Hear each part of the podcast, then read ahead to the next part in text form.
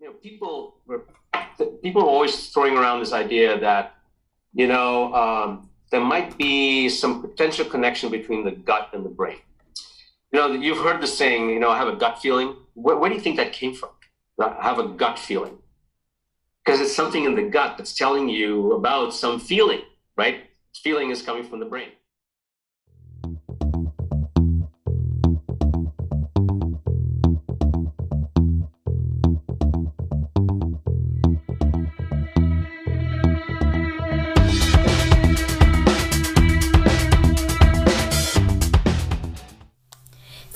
Tuning into this week's episode of 10 Thoughts Countdown to the Longest Day. I'm your host, Anushka Nori. We are fortunate to have Dr. Sangram Sisodia as our guest speaker for this episode. We'll get to learn more about his research in Alzheimer's, along with some wise advice for those looking to get involved in the field of research. Again, a huge thank you to Dr. Sisodia for both his contributions to the field of Alzheimer's research and for his support in our podcast series.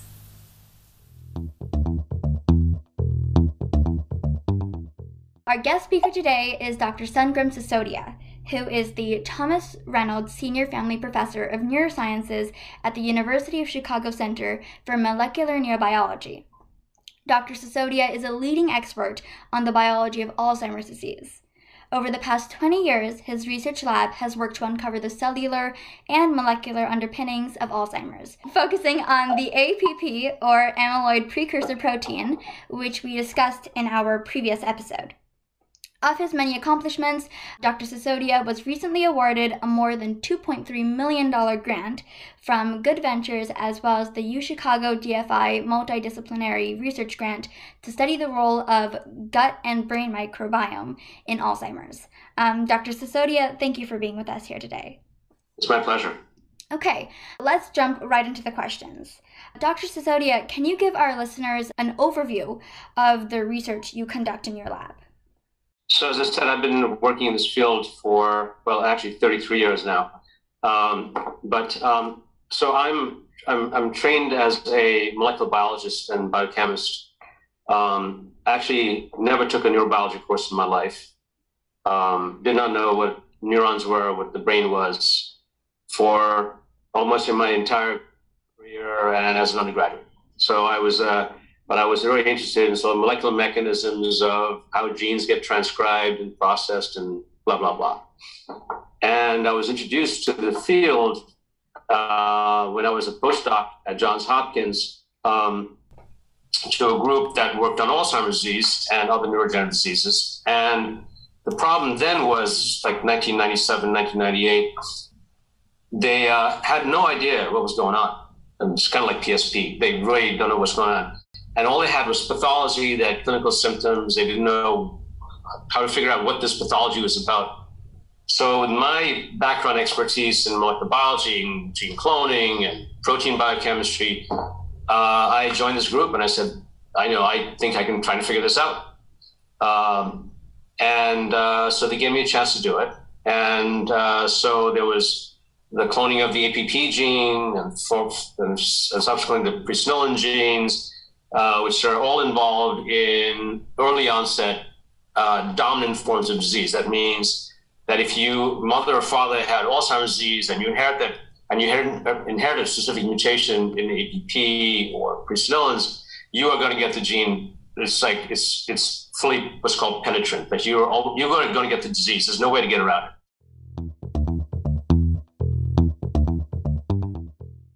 So I thought that was really the hook. That was what I needed to really begin to understand the, the mechanism of disease, right? Because once you have these dominant mutations, uh, so we we're talking about a single base pair change in 3 billion base pairs, and you get Alzheimer's disease. I think that's pretty remarkable.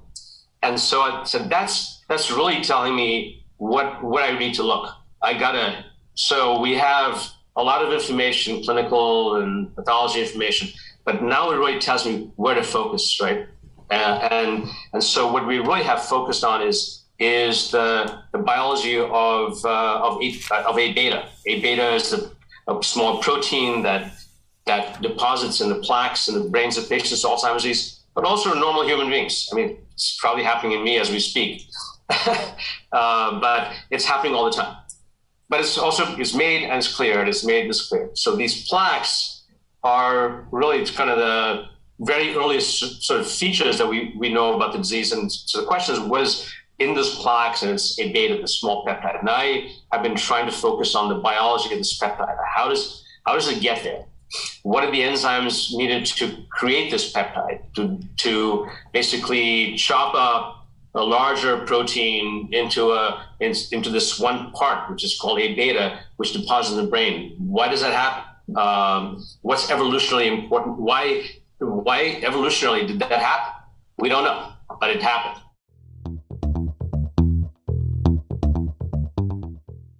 So uh, I've been interested in, in, ways of trying to modify this pathology, not using drugs or inhibitors of this enzyme or that enzyme and blah, blah, blah. I just want to use basic common sense kind of approaches. And the first thing that we did, and we published this in 2005 in, in Cell, was showing that, that uh, exercise can have a significant effect on attenuating this pathology.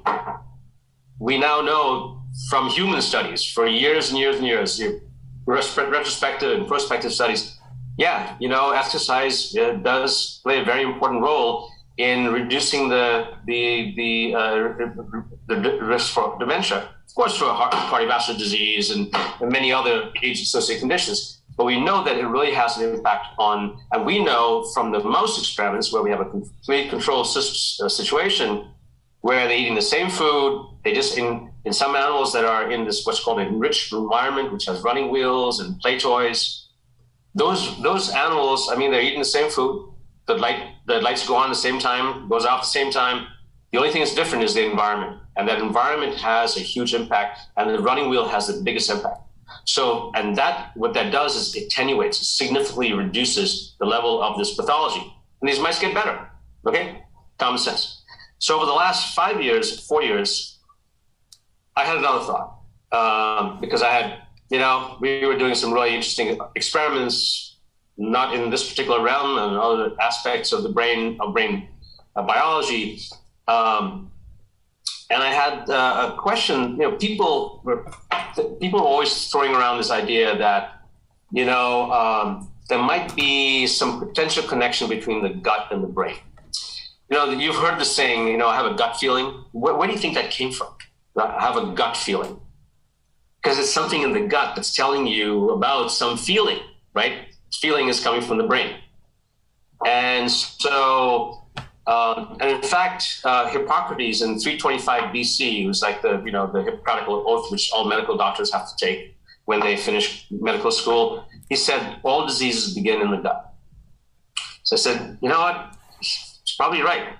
So we asked the question whether if we interfere, and so what's the what's the gut made of? Gut is obviously a lot of intestines, human cells, and and different tissues and different organs, but there's a lot of bacteria and that's called the microbiome, the gut microbiome. Of course, there's a microbiome in your skin, in your in every single you know in this uh, oral microbiome. This microbiome is all over the place, but the gut microbiome, uh, the cells there, it's been estimated there's many bacterial cells in your gut as all the cells in the human body, perhaps a little bit more.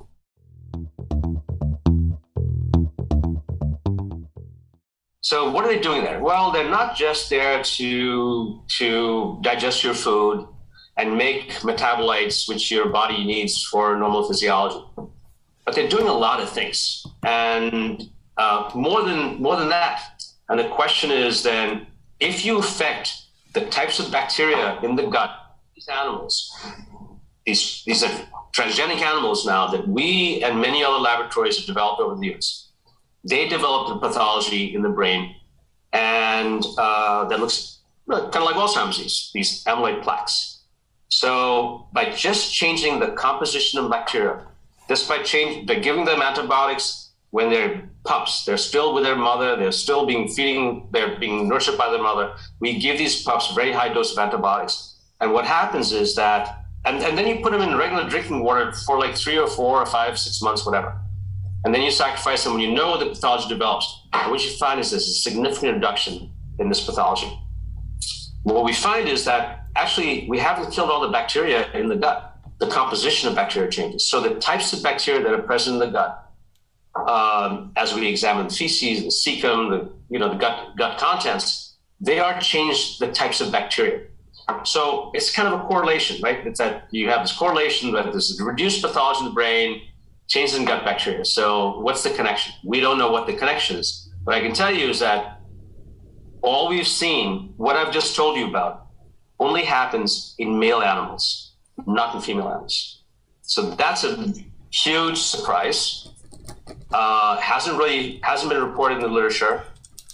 Uh, that, but we know from human condition there is a sex-specific bias for Alzheimer's disease. Women are much uh, at high risk for Alzheimer's disease. Women who inherit a specific gene called ApoE4, which is a major risk factor for late onset disease. Women who acquire uh, inherit an E4 allele from the mom and dad, they usually are diagnosed five years before men who have an E4 allele, and they progress much more rapidly. So we know that this is there's a, risk for, for women to get Alzheimer's disease. And so maybe that's some maybe we're learning something from this experiment, right? That by changing the microbiome, you have an effect in males but not in females. Is that the explanation? What we know is that after we treat animals with these with these antibiotics, the gut microbiome in males and female animals is quite different. Wow, that's incredible. It's crazy. They start with the same. They start with the same bacteria, but they they but they but at the end of the experiment, say three months or five months, whatever later, they have different microbiomes. So the you know the question is, what's driving? Is that sex hormones, for example? I don't know. I have no idea. Although I don't know what the trigger is, I don't know what the what the activating molecules are.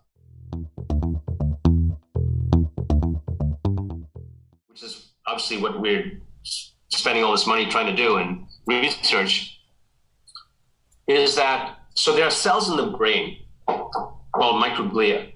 So microglia are an immune cell. It's it's related to all peripheral myeloid cells, cells called macrophages and monocytes and B and T cells. They all came from the same place, same lineage, except early in development. And we're talking about, let's say, a mouse gestation time is about, uh, you know, around 18, 18, 19 days these cells get into the brain at about seven, nine or 10 days of age, uh, when they're still embryos. They get there and they stay there.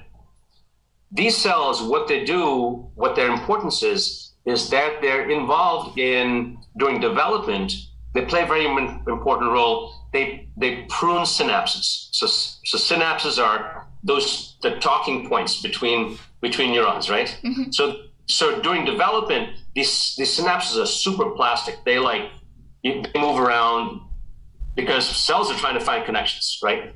This is a lot of things are happening. I mean, it's happening. You're having millions of cells being born a day, and they have to make, make the right connections. Sometimes the connections don't happen right. These cells are over there to take care of this debris. They just basically they what's called prune synapses, and they also take care of the cells that are dying because they can make synapses. Okay, so that's the role of these cells during development. Turns out these cells also have a very important role in the in the aging brain, and they take care of debris that builds up in the brain, such as amyloid, like these plaques. So we know that if you look at a plaque and you look for these cells, they're all like surrounding these plaques. They're like going after it. They can actually see a piece of amyloid inside these cells. So that's their that's their role. I mean, one of the principal roles during age. Turns out that uh, these cells um, in male animals are working continuously. In female animals, they're not doing anything. They like they're shut off. They shut off all the genes that are involved in this process of eating. Who knows why? But that's, it's that's the way it is. Yeah, that's insane. Um, that's that's and, that, and that's basically what we. That's how we explain what happens in the brain why females don't see any change in this pathology while males you see it. That's it's but and we're not the first to discover that there's this sex specific uh, biology of these microglial cells. That's been reported by several other groups, including your own, but several. So it's not a un, un, unique uh, thing finding from our lab. There clearly is a sex-specific difference. So that's something we're really, obviously, very interested in, right? It speaks to your grandmother.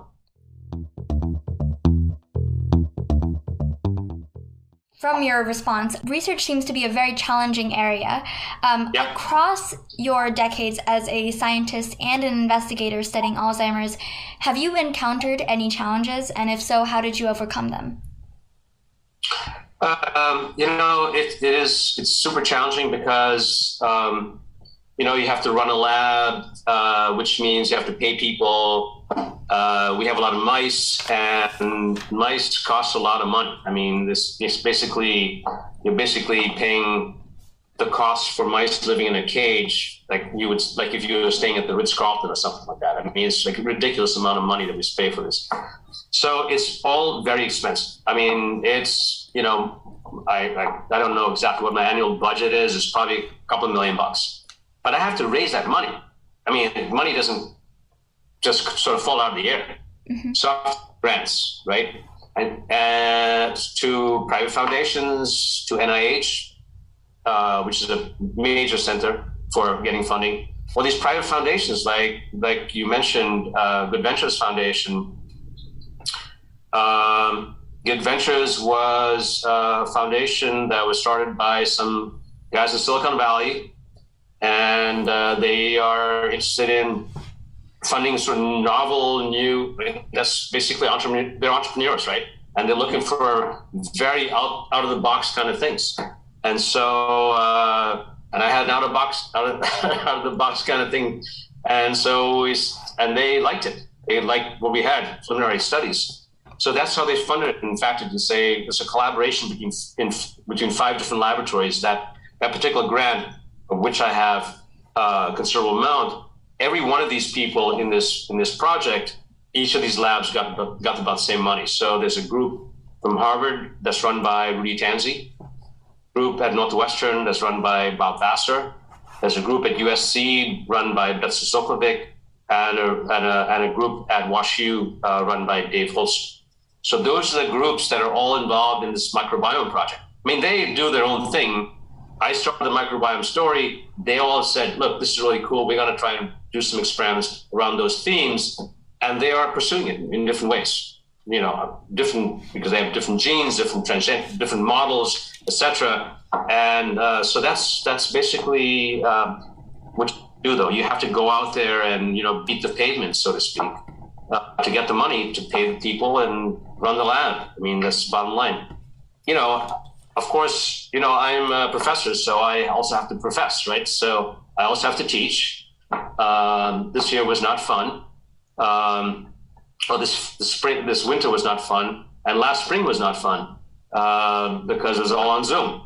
But uh, uh, it's you know that's a very different s- situation. But in the fall, it's going to go back to normal. Everybody's so they're making sure they're best vaccinated, and you know all the students can't come to camp. Nobody can come to campus without being vaccinated. So that's just the way it's going to be. And uh, so we'll get back to you know some sort of normality. But the thing is that I have to do a lot of things, and then I have all these administrative tasks and everything. So yeah, it's challenging. But thing is that you got to keep your uh, uh, you got to keep a foot on the pedal, so to speak. You know, you can't you, you can't get lazy. Once you get lazy and think, oh yeah, you know, I figured it out, or I'm, I just don't want to do this anymore you know, you're you're wasting everybody's time. So for me, it's just about work. I mean, that's I always learned that. Since I mean, I, I, I was born in India and um, came to this country when I was uh, 12 years old, and you know, my parents were both teachers. They said it's all about academics, right? You have two teachers, family. Their fam, their their parents were also doctors and teachers, and it's all about education and, and working hard, and, and that's how you get move forward.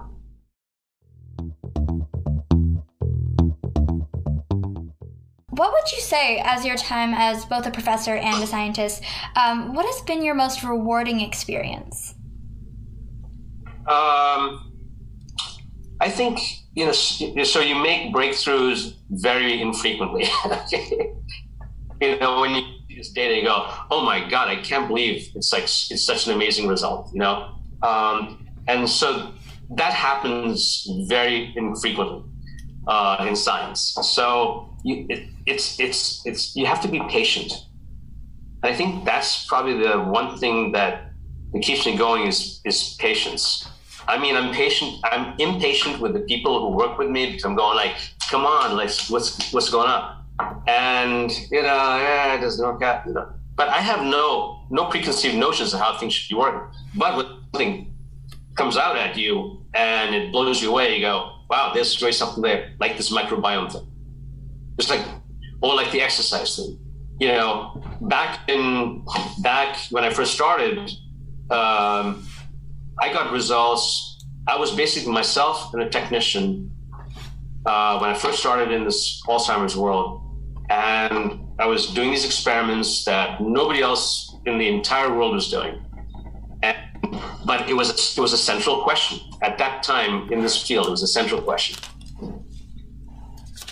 I had the technologies or the techniques and the you know the expertise. Other people in the field didn't because they were all neurologists and pathologists. They weren't trained like I was trained. And I get this, I see, you know, I see this result of this experiment. I go, got it. And it was like one of those aha moments. And that was my first paper in science. Wow. So you really are a pioneer in this field. Yeah. Yeah.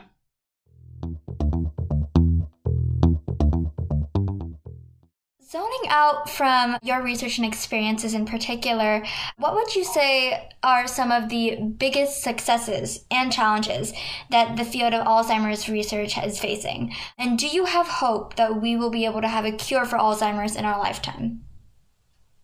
Okay, well, two brilliant questions as well, um, as I expected. So, uh, so there are, so the challenge, so the biggest challenge for Alzheimer's disease is, um, and probably, and I'm sure your audience is listening, who is listening, also has seen in the newspapers for the last 20 years, 15 years, failed trial after failed trial after failed trial. And the problem, you know, is question. So, you know, so is it the strategy that was wrong? Is the drug wrong? Uh, in, in some cases, totally wrong. But in many cases, we didn't really know. The problem is that we, what we have learned over the last 15 years or so, is that the disease begins 15 to 20 years before you show clinical clinical features. Right. And the pathology is already being is already starting back then, like 15, 20 years ago. So the people who've been enrolled in all the clinical trials in the last, say, 10 years, 15 years, they're people who have Alzheimer's. Okay? They're, they, I mean, they have some very early signs or some moderate signs or even later signs of dementia. Well, the problem is that once you get to those stages, the horse is out of the barn. There's nothing you can do about it. You can't reverse the process. There's just absolutely no way to reverse it. So what you need to do is tackle the problem before the earliest signs. So the question is, what are the earliest signs? And the earliest signs have to be biological, right? They can't be just like, I'm going to give you a questionnaire and this and that. It's not that. It has to be biological. You have to be able to do uh, uh, blood testing, testing of the cerebrospinal fluid, which is the, the, the, the fluid that bathes the brain and ask about specific types of biological proteins that are important in the processes which are involved in degeneration. And ask those questions early on, and by using, and now we have imaging, right? So, imaging of these plaques and tangles, the, the two major pathologies in the human disease, there are actually small molecules which have which are radioactive they get in the brain, you can see them on a, on a PET scan. So using those kind of criteria, you can try to go and find people who are at the very earliest stage of disease and then try the drugs. That's the biggest challenge of, of the of field is how do you enroll people at the earliest stage of disease? Who's going to enroll, right? Right. Um, most people who are at very early stages of, of dementia or have some memory impairments, they're totally in denial. I'm, I just I left my keys over. I I, I, right. I know where they are. Yeah. okay. Denial, denial. So the denial keeps going for a longer period of time, and then there's no turning back. Get over. You know, you, you're over the threshold. So that's a big challenge. Is identifying people at the early stage of disease. So these clinical trials, which I I think that the idea, the mechanisms of we don't completely understand, but there is some reality in what's going on with these clinical trials. It's just that they don't have the patience to show that there's some there's going to be success. Okay. The bigger question is that let's just say they had some success in these people who have very early onset. Oh, or very early stage of, of, of sort of, sort of clinical bio, biological changes. Can you now put this onto the whole population? Would you want to take drugs for the rest of your life? I mean, taking a drug. I mean, my my mother died of kidney failure because she had I, she took she took naproxen for her inflammation and just killed her kidneys, right? But she did it for 30 years. Not good. Now that's the problem with uh, taking drugs. And if you're 55, 60 years old, you want to start going on a drug for the rest of your life. I wouldn't do it, right? So there are so there are a lot of confounding facts. So that's a huge challenge. Is it going to be a cure? No. Because as I said, it starts 20 years before.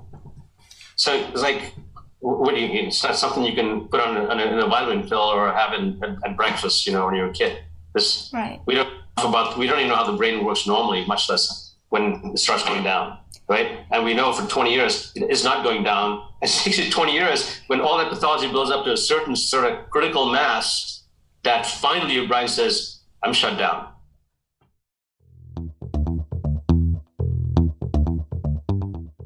Any specific advice for students who are looking to get involved in Alzheimer's research or um, more broadly a career in the sciences? And how can we best prepare ourselves to think like a scientist and conduct impactful research later in life? Uh, you just have to reach out. You just have to, you know. So I've had uh, undergraduates in my lab uh, this past summer, summer. I mean, almost like for every summer for the last several years and there are students from around Chicago who uh, write to me and say, I'm really interested in what the studying about the brain. I'm, i want to come and uh, be a volunteer. So they come and volunteer for two, three months. And then uh, during the year, they come a couple of days a week. Just do it. I mean, that's, you know, you know, you know, if you really are interested in it, you can just see what it's like being a scientist, a research scientist in a laboratory and in some cases where you have you can work with a clinician who is a, a neurologist, a psychiatrist, or you know, who are, seeing patients. Uh, that's just get involved. I mean, it's very simple. it's, a, it's, a, it's a very simple answer. Just call your, you know, call, call your local congressman. um, yeah, that that makes a lot of sense. I think that reaching out and just putting yourself out there. It doesn't. It doesn't hurt, right? right? We're going to say, "Well, I'm sorry, I don't have any spots available. Uh, I'm happy to talk to you." Great. Or you know, I could suggest somebody else who might be interested. Just start a conversation. I mean, unless you put your foot in the door, you ain't, got, you ain't going to go anywhere.